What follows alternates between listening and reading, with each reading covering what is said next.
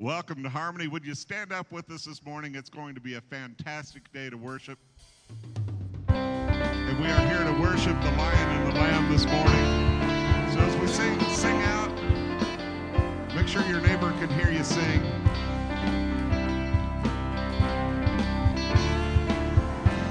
All right, sing with me right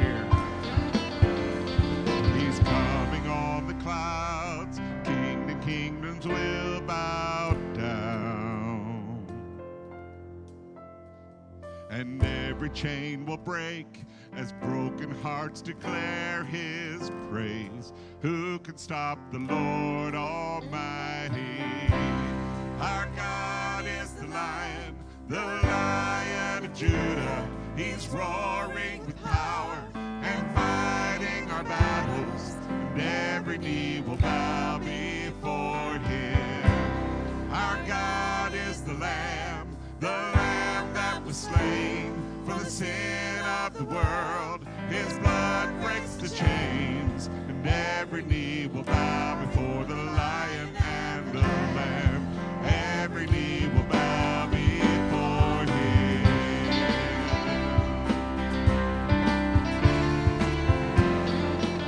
Now let's invite him in this morning.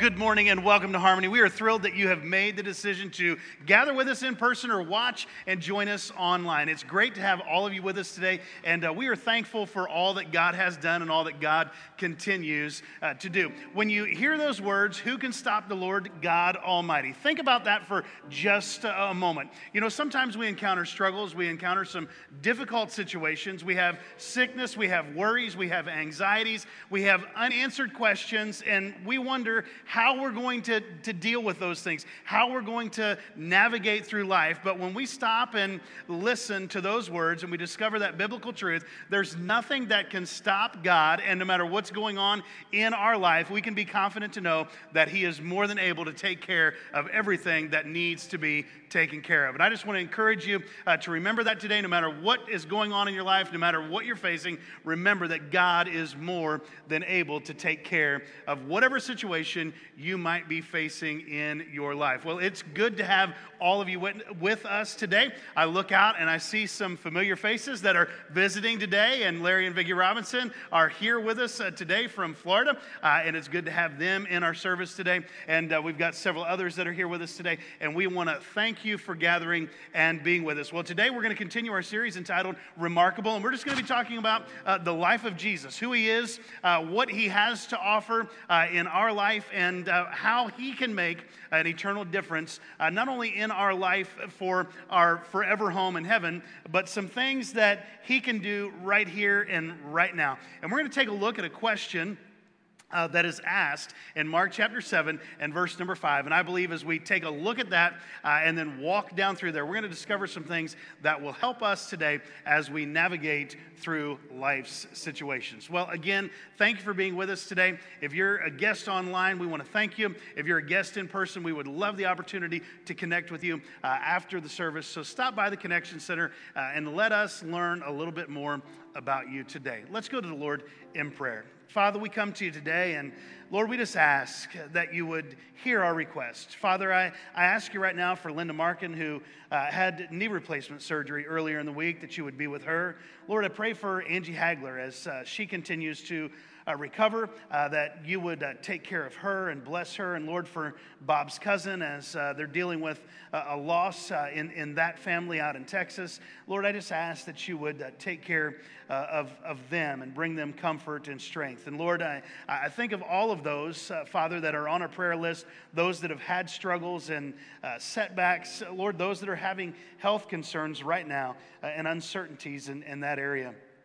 Lord, I just ask that you would be with them, that you would meet that need. Lord, for all those that are dealing with just the challenges of getting back into a routine, as school has started back and different things are pressing upon us, and we see different stories that are taking place and unfolding on the news. And Lord, so much going on in our country right now and around the world, Father, with uncertainty and questions that rise up in our mind. Lord, I just ask that you would take all of our fears, that you would calm all of our anxieties, and God, that we would know that you are in control, and God, that you would take care of all things. And Lord, help us to trust you with them.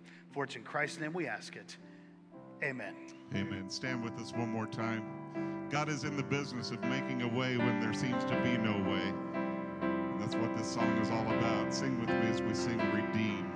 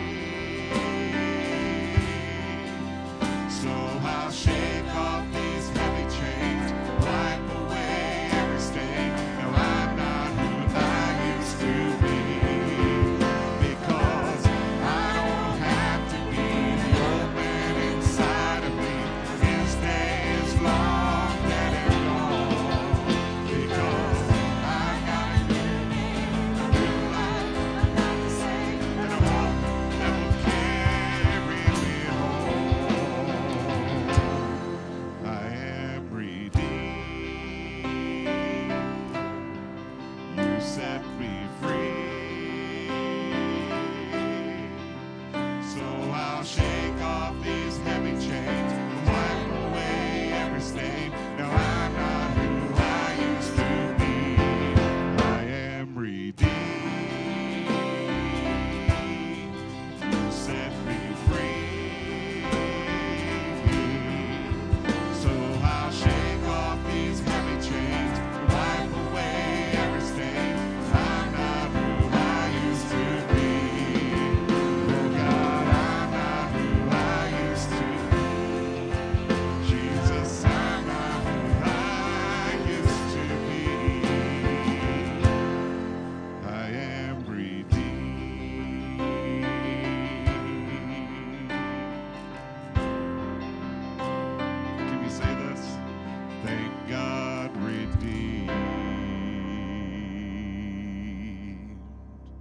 His plan from the beginning.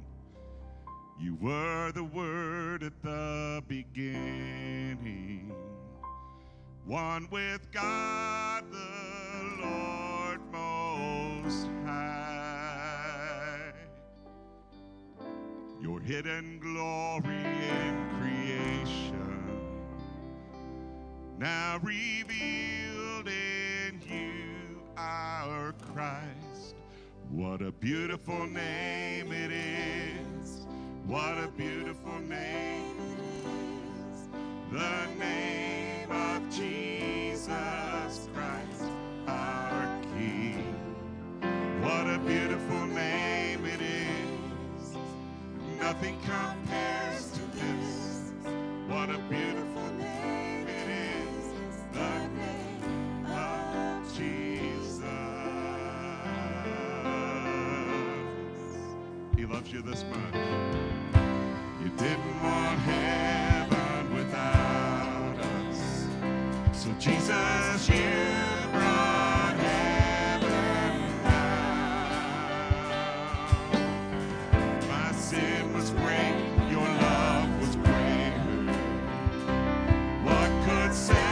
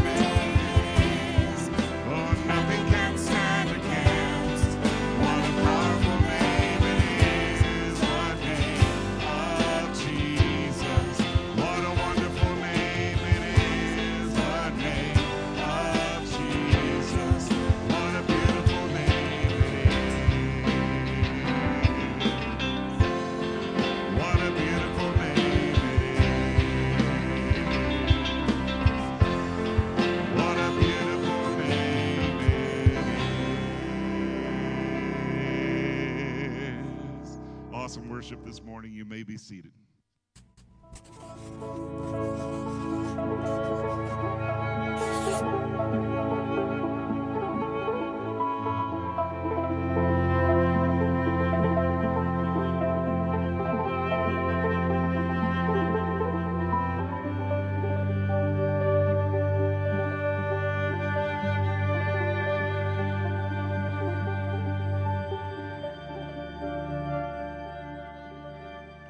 If you could ask Jesus one question, it's just you and him face to face. If you could ask him one question, anything, what would it be?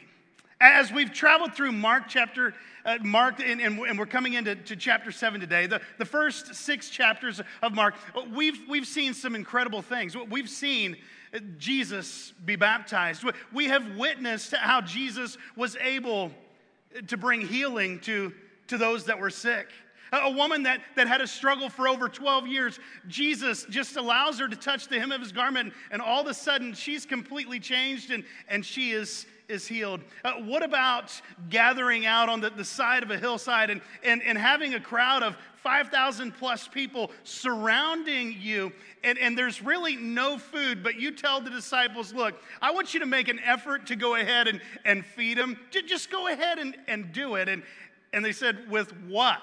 There's nothing around. And Jesus says, find what you can. Just go feed them. And they go and they find a few loaves and a few fish. And Jesus multiplies it. And there's 5,000 people that are fed. And there's leftovers.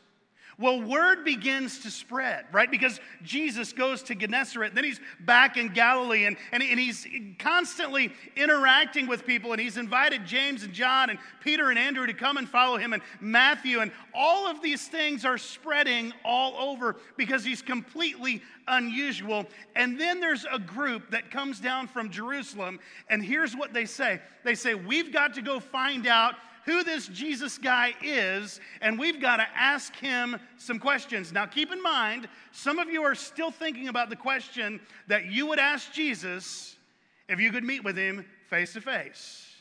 If you could just ask him one thing, a burning question in your heart, what would that be? Now, Jesus is healing people.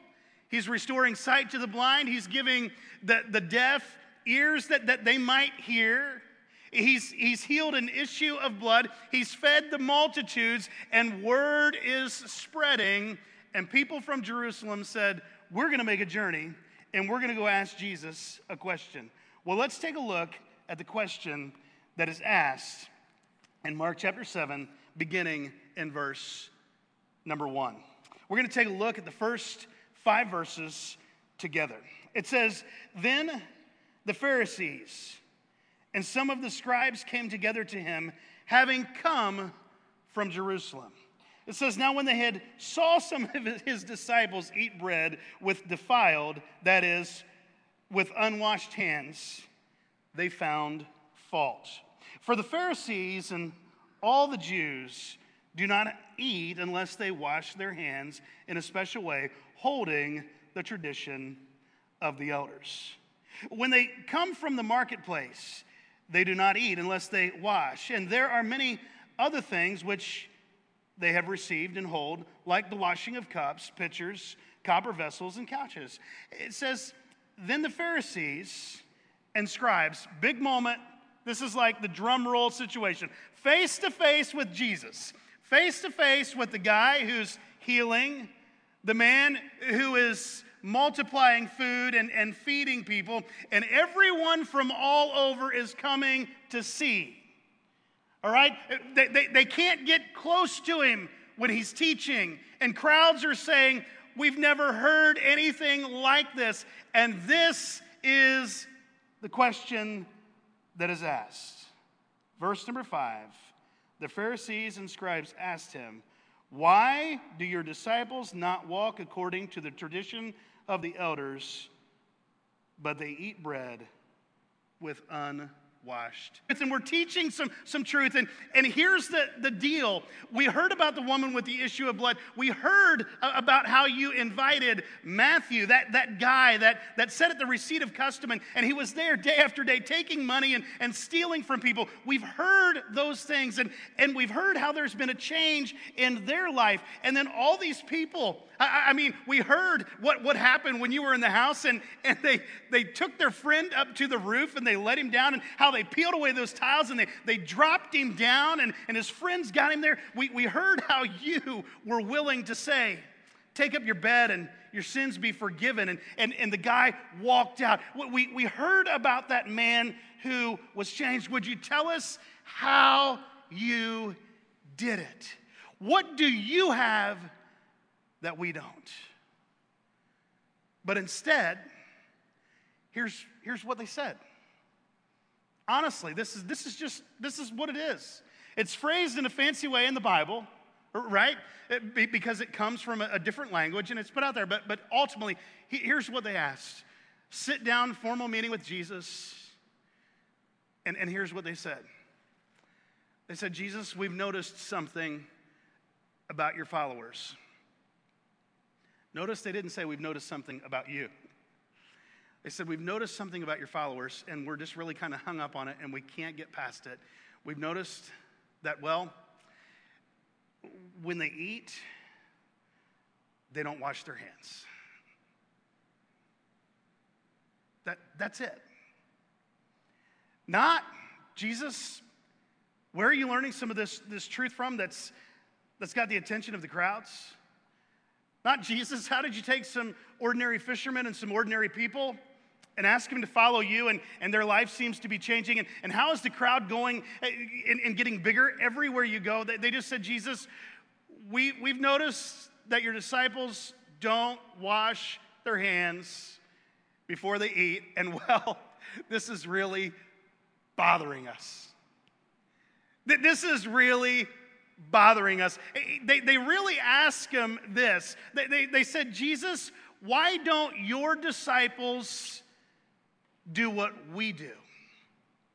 In essence, they were saying, Jesus, why don't you do what we do?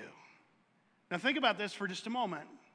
Here's a group of people that are religious. Here's a group of people that are down at the temple. They're leading the way. And when it comes to dotting an I and crossing a T, they're on it. But they haven't fed the multitude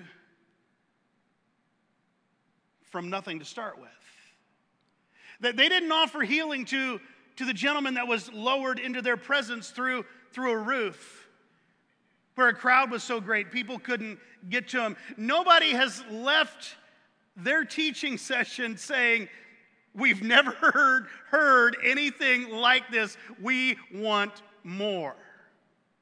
When Jesus stood up to teach, people would say, don't quit. When the elders and the scribes and those stood up to teach and begin to interpret, it's just like it is today, right? People are going, wow, is he done yet? Is it gonna end? Is it gonna be over? Could we just wrap it up right now? Because I have things to do. When Jesus was in their presence, everything was different, and they had a chance to ask one big question. And here's really the question: Jesus, how come you're not more like us? How come you're not doing what we are doing? And some of us would look and say, man, I can't believe that they had a chance to ask a question of Jesus, and they would just simply say, how come you don't wash your hands? Because don't you know how we do it? Literally, we've got this whole thing. I know that God gave 10 commandments to Moses, but we thought we needed to upgrade those, and we included washing hands on it. And we've got this little formula. We have literally this amount of water, which is an eggshell and a half, right? That's what we want to do. We want to fill an eggshell and then a half another one, and we want to put that amount of water, and we want to go ahead and rub our hands in a certain way. And then, by all means, we have to hold our hands up like this so that the water drains back up the wrists, because we wouldn't want anything going forward. It might not make it off the finger, and the hands would not be clean.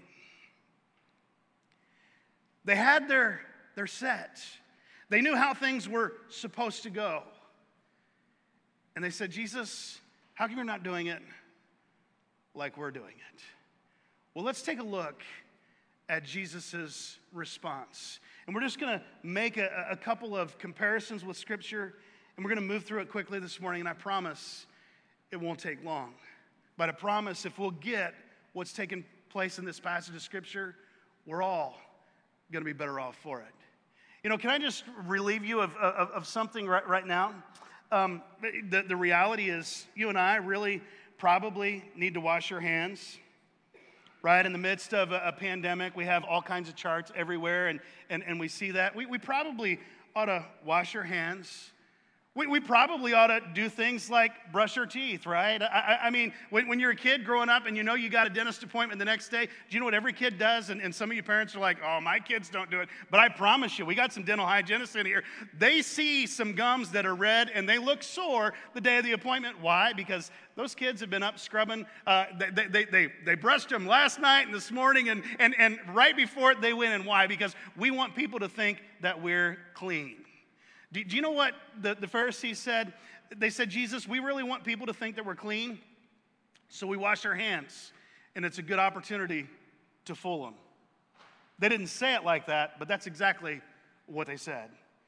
Let's just take a look. What was Jesus' response? It says, and he answered and said to them, well, did Isaiah prophesy of you hypocrites or actors, as it is written? This people honors me with their lips, but their heart is far from me. And in vain they worship me, teaching as doctrines the commandments of men. For laying aside the commandment of God, you hold the tradition of men, the washing of pitchers and cups, and many other such things you do. And he said to them, all too well, you reject the commandment of God, that you may keep your tradition. For Moses said, honor your father and your mother, and he who curses father or mother, let him be put to death. But you say, if a man says to his father or mother, whatever profit you might have received from me is korban, that is, a gift to God, then you no longer let him do anything for his father or his mother, making the word of God of no effect through your tradition, which you have handed down, and many such things you do. So the question is, Jesus, why don't you do things like we do? And Jesus responds and says, if I did things like you do, I would be missing the point, like you're missing the point. Let's just walk through a couple of these things. You see, when we begin to look at verse number 5, the Pharisees really were asking this question. They said, Jesus, do you walk after tradition or truth? I would like for us to consider this question this morning. Right where we're at, in the midst of what's going on in our life, are we walking after tradition or are we walking after truth? Now when the disciples were asked of Jesus, hey,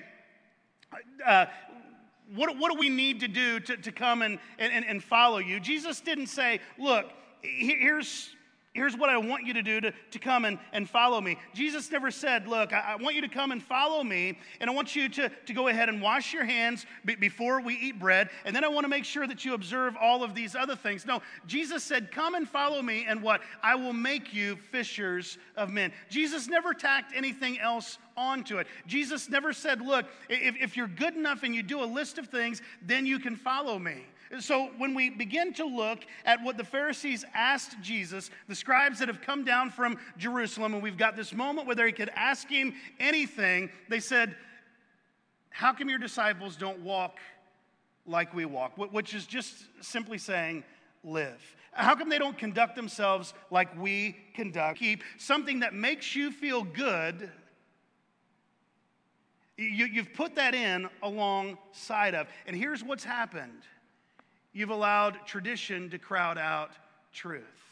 Now, before we start beating up on the Pharisees and the scribes, we have to ask ourselves right now, am I walking according to tradition, or am I walking according to truth? Because it's really easy for us to look and say, what an absurd question. Why would anybody ask Jesus, how come your disciples don't wash their hands before they eat? I mean, I can't imagine meeting with Jesus and saying, man, there's something that's really bugging me.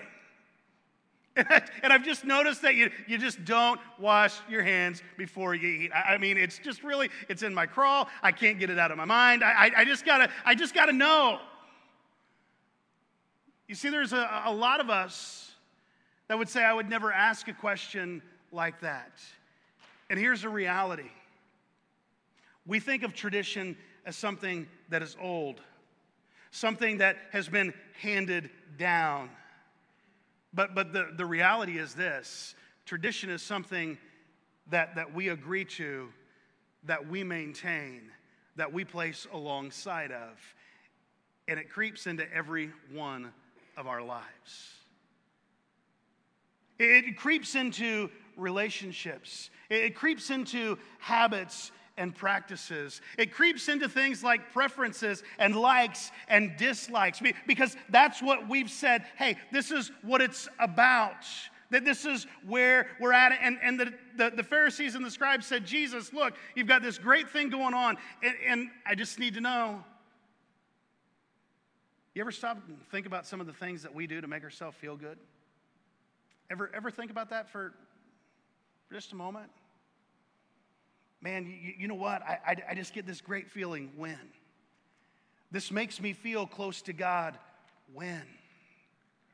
How many times do we live our life in a very similar circumstance? It may be a different question. It might look a little different, but here's what we're really saying. We're really saying, you know what? When I wash my hands or whatever it is, it makes me feel better on the inside because I did something that's only impacted on the outside. I came in and I did these three things today. I checked off a couple of boxes, and it made me feel good to check off a box in my relationship with God, but I never really talked to Him. I never really worshiped Him. I never really made Him a priority in my day.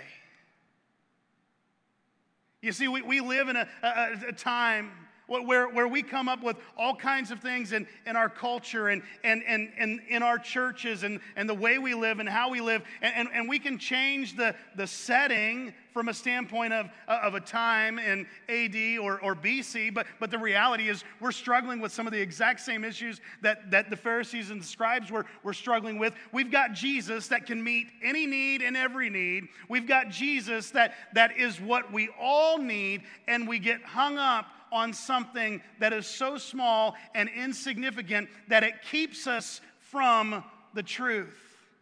You see, I guess maybe a better question than, am I walking by tradition or am I walking by truth? Maybe I should just kind of change this morning and ask myself this question. What is keeping me from the truth?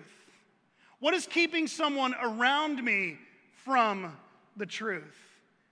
Because when we begin to look at where the scribes and the Pharisees were, there was one who came, and his name is Jesus, and Jesus came to seek and to save that which is lost. And instead of being worried about getting people to Jesus, here's what they're saying. You know what? I'm not sure that we could ever promote him and give him a place in the synagogue. I'm not certain that we could ever invite him to speak again. I'm not certain that we could ever follow him because they're not hand washers. Forget about the presence, forget about the power, forget about all of the changed lives. There's something that's keeping them from the truth. And I wonder today what's keeping us from the truth, what preference it might be, what little thing that we get hung up on that keeps us from not just experiencing Jesus in a moment, but living for Jesus in daily life. Because their question was this, how come you don't walk like we walk? Which was just essentially this, how come your disciples don't walk in preference versus truth? How come your disciples are meeting people where they're at? This whole 2x2 thing, and they went out and they told people about you. and demons were cast out and people were healed, and they did all of that with truth, and there was no tradition. There was nothing of that effect that took place. How did that happen? That's not what they asked. They said, wow, Jesus, there's something different, and it's really all on the outside that we're concerned about. Do you notice that when they showed up, the first thing that they found was the fault? They never said, Jesus, we're amazed with your crowds. We're amazed that God is using people that are really simple people, unlearned, uneducated from a religious standpoint. Think about it for just a moment. If you're Jesus, would you rather have a group that said, teach us how to wash our hands, or teach us how to pray? Think about that for one moment. There's some of us, let's just be honest. I mean, we might as well, we're talking about the truth, right? That there's some of us that would rather say, Lord, would you help me to look good on the outside? Would you help me to look right on the outside? And would you help me to dot the T's and cross the I's? Would you help us to look good on the outside? Because after all, that's what people are going to see, and we want people to think that we've got it all together. We'll spend time with something like that, yet we've got the one who can change the world, which means he can change our life, and we don't spend much time saying, Lord, we really need your help, because on the inside, I'm a mess. And I'm beyond the washing the hands thing on the outside so that I can look good. And people will say, wow, they're acceptable. And it looks like they've got it together. We're going to get there in just a moment. We're going to look at what Jesus says and read down through some of the verses as we get to them. But think about this. Let's just think about that question. Are we walking after tradition, or are we walking after truth? Because when we're walking after tradition, we're going to worry about what's on the outside, and we're going to neglect what's on the inside. And ultimately, that comes down to it. They asked Jesus, how come your disciples are not worried about what's on the outside instead of what's on the inside? Let's look a little further. Jesus says in those verses that I read a moment ago, and I want to read them again so that they sink in. Jesus answered and said to them, well, did Isaiah prophesy of you, hypocrites, as it is written? He says, this people honors me with their lips, but their heart is far from me, and in vain they worship me, teaching as doctrines the commandments of men. Teaching as doctrines, the preference, the thing that they wanted to be true, the way they wanted, the way they preferred, what made them comfortable. They said, man, this is the way it has to be. And immediately, people will go ahead and say, you know what, I know somebody just like that. Those people, they're stuck in their tradition and they just won't update to my way. Think about what you just said. Think about it long and hard. Think about that. Because both sides of that coin are there. You see, Jesus is Jesus and truth is truth. No matter where you're at, the question is, are we willing to go after it regardless of what it requires of us and regardless of what it might cost us and how uncomfortable or comfortable it might make us? What did Jesus say? Here's what he said. He says, tradition creates habits and comfort, but truth changes hearts.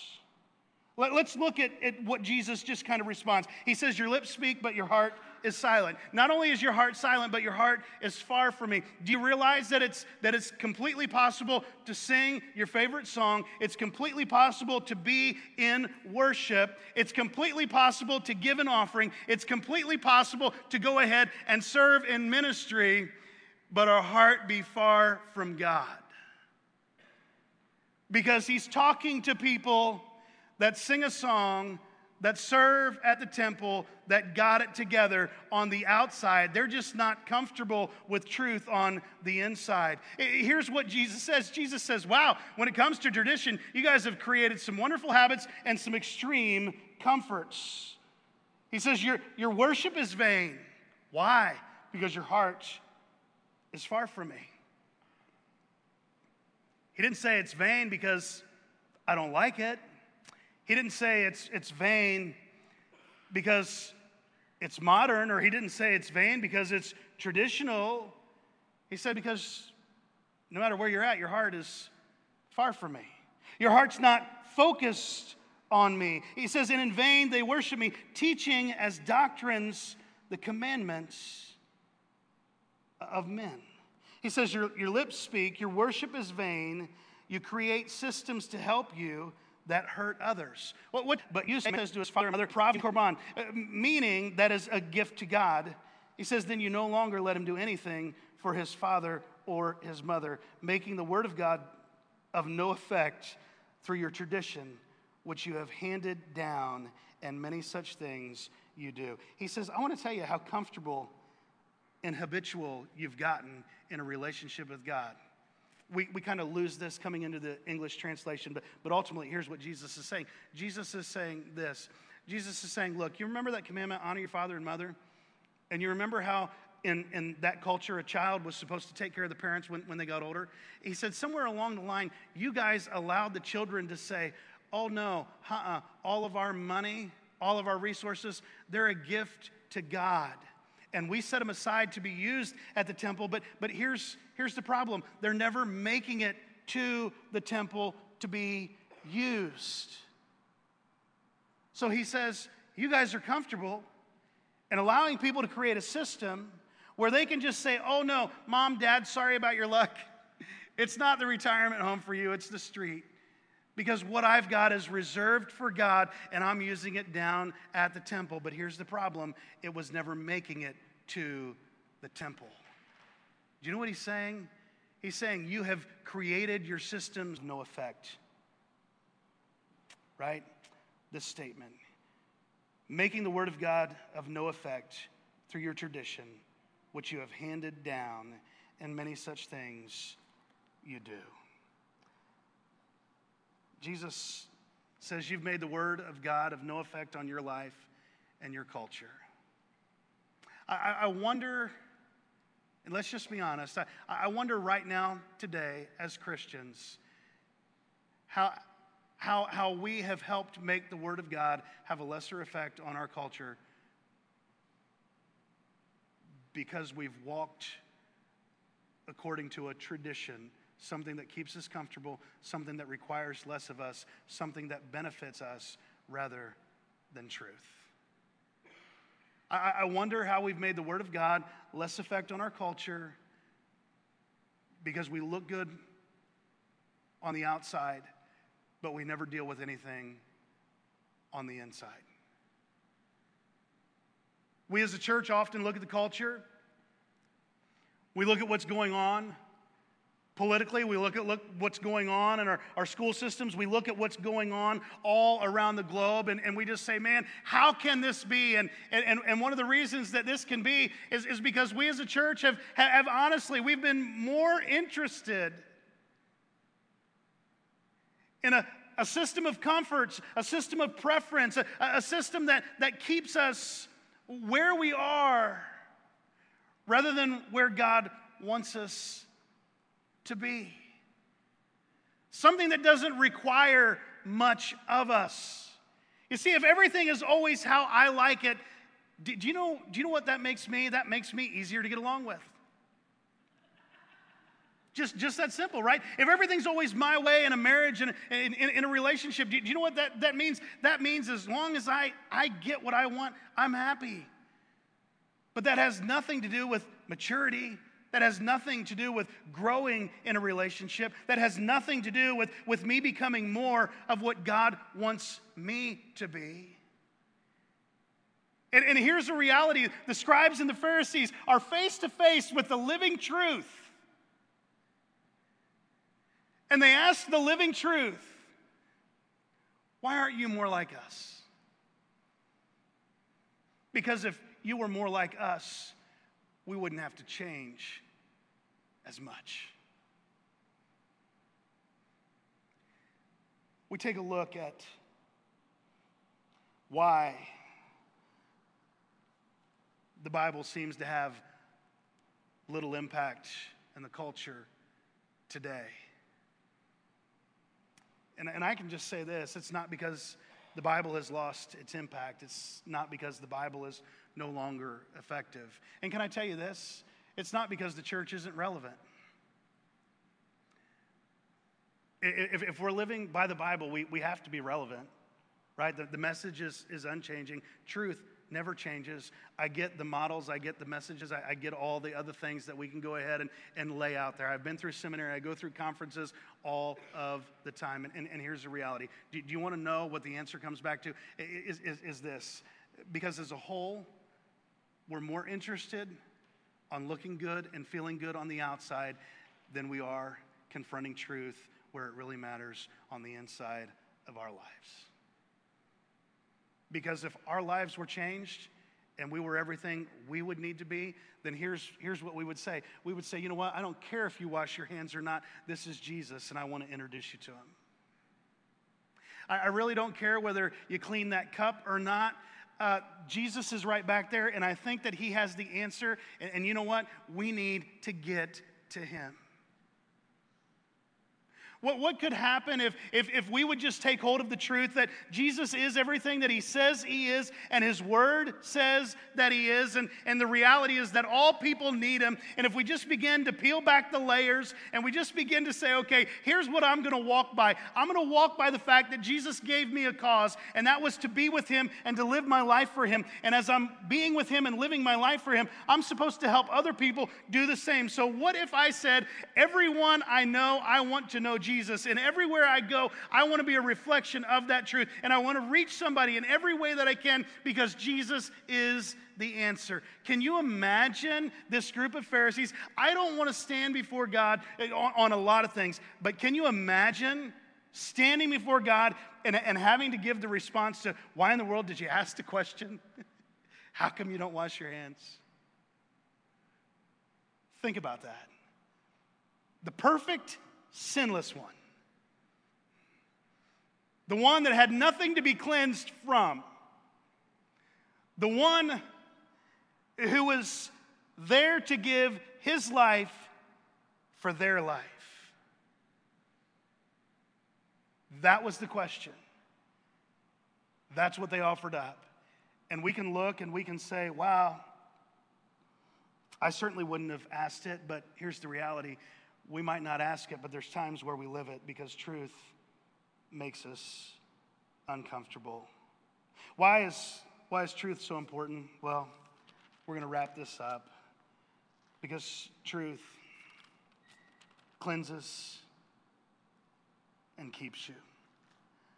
Verse number 14, Jesus said, and they went aside and he pulled the multitudes to himself, and he said to them, hear me, everyone, and understand. There is nothing that enters a man from outside which can defile him, but the things which come out of him, those are the things that defile a man. If anyone has ears to hear, let him hear. When he had entered a house away from the crowd, his disciples asked him concerning the parable. So he said to them, are you thus without understanding also? Do you not perceive that whatever enters a man from the outside cannot defile him? Because it does not enter his heart, but his stomach, and is eliminated, thus purifying all foods. And he said, what comes out of a man that defiles a man from within, out of the heart of men, proceed evil thoughts, adulteries, fornications, murders, thefts, covetousness, wickedness, deceit, lewdness, an evil eye, blasphemy, pride, foolishness. All these evil things come from within and defile a man. Why was Jesus more interested in walking by truth than tradition? Because tradition is something that you keep, but truth keeps you. Tradition is something that makes you comfortable, but truth convicts you. Tradition is something that keeps you maybe where you are in that moment, but truth calls you to something more, something deeper, something greater. And that's what Jesus wants for all of us. He wants all of us to take a look at the truth of our life and to realize this whole Christianity thing, it's not about from the outside in, it's about from the inside out. And we spend so much of our life trying to look in a certain way on the outside. And we think that's going to change the inside. And here's a reality. No matter what you wear, it doesn't change who you are on the inside. Oh, it may. He said, what needs to be cleansed? It's the hearts and minds. How is our heart cleansed? Our heart is cleansed through the forgiveness of Jesus. What does the forgiveness of Jesus do? It keeps you clean. It keeps you free. It keeps you for God's purpose. Think about this for just a moment. They tell us that in the Mishnah, which is Jewish text, that there is more than 30,000 things that you need to do or don't do. God gave them 10. They make an effort to keep track of all of those things. Jesus didn't come to die for your sin and my sin so that we could keep track of things. He came to die for your sin and for my sin because we desperately needed the truth that only He could bring into our life. We desperately needed His forgiveness. We needed His salvation. And He came so that not only could He keep us forgiven, but that He would keep us secure. He would keep us saved the moment that we trust Him. You see, tradition is something you keep. It's something you work on. Truth is something that keeps you. And can I tell you something? We're far better in the hands of truth than we are in the tradition of men, no matter who that man or group might be. You see, when we look at what unfolds in the story of Jesus, that makes Him so remarkable is this. He looked and He said, guys, this is what I've come to do. I didn't come so that you would do all of these things. I came so that you might have a clean heart and get rid of the evil thoughts and quit the adultery and get rid of the fornication and the murder, the thefts, the stealing from people, the covetousness, wanting what somebody else has, wickedness, which is just sin off the chart, the practice of many different things, deceit, that's lying, lewdness, an evil eye, blasphemy, pride, foolishness. Pride, it's right there. It's all over the scribes and the Pharisees. How come you're not living life like we are? We got this system worked out and we're pretty good at it. Jesus, you ought to try it sometime. You see, when we begin to look at Mark chapter 7, there's a lot of things that we could lay out. But I think we just need to ask ourselves this one simple question. And it's this: what will you walk after? Tradition or truth?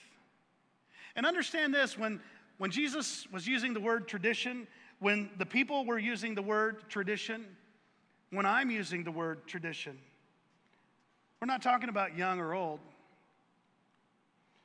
We're not talking about present or past. We're talking about the things that are very present in our life that keep us comfortable, but keep us from the truth of God. We're talking about things that keep us occupied, but keep us from the truth that Jesus wants to pour into our life. So let me ask you this. What will you walk after? Are you going to walk after tradition? Are you going to seek to be comfortable and miss what Jesus was all about? Because that's where they were. Are you ready to go after truth? Are you ready to realize that we all need a Savior, that you need a Savior, and His name is Jesus? Are you ready to realize the truth that we live in a community of hundreds of thousands of people that need to know Jesus? And Jesus said, I'm not worried about them washing their hands. I'm worried about me washing their hearts. What would it look like if we just decided to be a part of a movement that said, you know what, Jesus, we really don't care what they look like on the outside. We don't even care what they act like on the outside. What we want to do is we want to get them to you so that you can clean their heart. Because more than anything, that's what they need. And quite honestly, for some of us today, more than anything, that's what we need. We need a good heart cleanse. And the truth is this. We all have some heart issues, and we all need the truth of Jesus. And today, I would just encourage you to listen to the question that Jesus was really asking those that were there, asking his disciples, what are you going to do? Are you going to walk after that tradition that you manipulate, whether you realize it or not, to make you feel okay? Or are you going to walk after truth? You're going to walk after the hope of the world that can change the heart of the world. Because ultimately, I would tell you today, right now, when we look at Afghanistan, guess what? They don't need a hand-washing station. Pandemic or not, don't care. What do they need? A heart cleansing, right? What do we need as a country? Because it's easy to look at something that we can say is in a mess. But can I tell you, we need the same thing that they need. Same thing that they need. And to be perfectly honest, I don't care this morning. I mean, I'm saying this and I'll get some frowns. I don't care if you wash your hands. That does not bother me in the slightest. Why? Because there's bigger things to worry about. Bigger things to worry about. We got sanitizer stations. We got plenty of things. There's plenty of water. There's instructions around. But you know what? What's on the outside doesn't really need to occupy your mind or my mind. What needs to occupy our mind and what needs to wake us up early and keep us up late is that there's a world that desperately needs Jesus. And in the midst of being able to have a conversation with the one that can bring change on a daily basis. Instead of praying and interceding for people that need Jesus and need a heart cleansing, sometimes we're asking God, why aren't they doing what I'm doing? Why aren't they doing it like I would prefer? Lord, I don't understand. That doesn't make me comfortable. And whether we like the comparison or not, we've inserted ourselves into Mark chapter 7 and verse number 5 and asking a question that's more about us than about Jesus and the need in our own life and the needs of the lives of others. So who are we going to walk after? A tradition of men? A tradition of self? Or are we going to go after truth? The truth of Jesus. The truth that he came to give and for us to continue to give to others. Would you bow your heads with me for just a moment?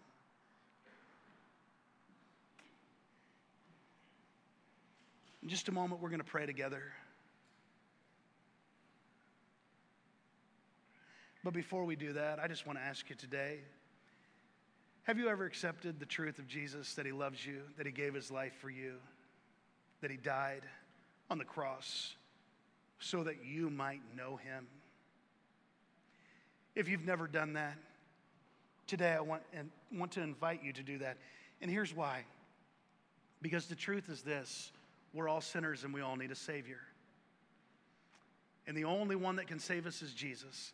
I can't save myself. You can't save yourself. We can never get good enough for the hope of heaven. But Jesus is our hope of heaven. And we don't have to get good enough for him. He came and lived a perfect life, and he went to the cross, and he died so that we might know him as Savior. And today, all that you have to do is simply say, Jesus, the best I know how, I'm asking you to forgive me of my sins because I know I'm not perfect. I know I have sinned. And I'm placing my faith and trust in the truth that you are who you say you are, and I'm asking you to forgive me of my sins, and I'm asking you to be my Savior. Today, if you'll do that, he'll do what he said. So if you'd like to pray a prayer like that right now, let's pray that together. Jesus, the best I know how, I'm asking you to forgive me of my sins. And I'm asking you to be my Savior. I'm asking you to help me learn more about you and to help me live life more about you and less about me. Jesus, thank you for saving me. If you pray a simple prayer like that, Jesus will save you and Jesus will keep you. And that's his promise, not mine, it's his. Maybe you're here today and you say, John, I've already prayed a prayer like that, but quite honestly, we've talked about tradition, we've talked about preference, we've talked about the things that we're comfortable with. Can I just be honest? There's a lot of things right now in our culture that we think we need to be comfortable with, and it's really counter-Christianity. It's counter-truth. It's counter the word of God. And maybe it's just time for us as believers right here this morning to say, you know what, we're going to place a stake in the ground, and we want to be more anchored to truth than the preferences of men. We want to be more anchored to the truth that's in Jesus and who he is and what he has for us than we want the approval of others. When we begin to look, Jesus said the struggles, they come from the inside. And how many people right now in our culture are struggling with outward things? Things that they're changing on the outside that will never change the inside. It will never be a heart change. It will never be a mind change. Maybe today our prayer as Christians, as followers of Christ, needs to be, Lord, help me to be anchored more to your truth. Whatever your prayer might be, I want to encourage you to pray with me. Father, I come to you today and I ask you for your help. Lord, we know the truth is this. We can look good on the outside and be falling apart on the inside. And God, I'm asking you for help. I'm asking you for strength as a pastor, as a Christian, as a husband, as a dad, to be more anchored to your truth, to care more about your truth and the inside than the outside of anything or anyone. And God, I ask that you would help us as a church to be more committed to truth, to be more concerned about the truth that people need you, than hanging on to certain things or having to do things in a way. Help us to understand that Lord, we can be present, but our heart can be far from you just based on the little things that we read this morning from your word. It's easy to be a part of something. It's easy to be present in something, but our heart not be there. God, I'm asking you to help our heart to be all in when it comes to your truth, when it comes to our relationship with you, when it comes to every aspect of our life with you, Father. Help us to be completely committed to that cause. For it's in Christ's name we ask it. Amen. Thank you for being a part of Harmony at Home and allowing us to share hope with you. You know, when we think about the love of Jesus, it's absolutely amazing to stop and realize that he gave his life for you and for me. And all we have to do is simply put our faith and trust in his death, his burial, and his resurrection. And that changes us for all eternity. Today, if you've never invited Jesus to forgive you of your sins and to be your personal Savior, I want to encourage you to do that right now. It's as simple as admitting that your life is not perfect, admitting that you've sinned, that you've missed God's mark of perfection, and putting your faith and trust in his Son, Jesus Christ. You see, Jesus is God's love in action, and he demonstrated his love for you and for me by going to the cross, by being buried, and by rising again on the third day. And today, if you'd like to invite him to forgive you of your sins and to be your Savior, I would encourage you right where you are just to simply say, Jesus, I know that I'm a sinner, and I'm asking you to forgive me of my sins and to be my Savior. And he will do it. If you've made that decision today, please let us know. Please reach out to us. We would love the opportunity to help you learn more about who Jesus is and the incredible plan that he has for your life. If you are a part of the Harmony family, you're a part of our Harmony online community and our online campus, I want to thank you for joining us as well. And I want to invite you to start regathering with us in person if you would like to do so. But please remember, we're keeping everything online as well, so you're not going to miss out on our Sunday morning experience and the other things that we've been doing through the week. We're going to continue to offer those and to continue to meet a need in your life. And if you would like to help us continue to serve our community and literally the world, we would encourage you to hop on over to harmonyofavon.com/give, and you'll be able to help us continue the ministry and to make a difference, not only here locally, but globally as well. Thank you for being a part of Harmony at Home, and I pray for God's greatest blessings in your life, and I hope that you'll continue to stay connected to us throughout the week. You have a great day.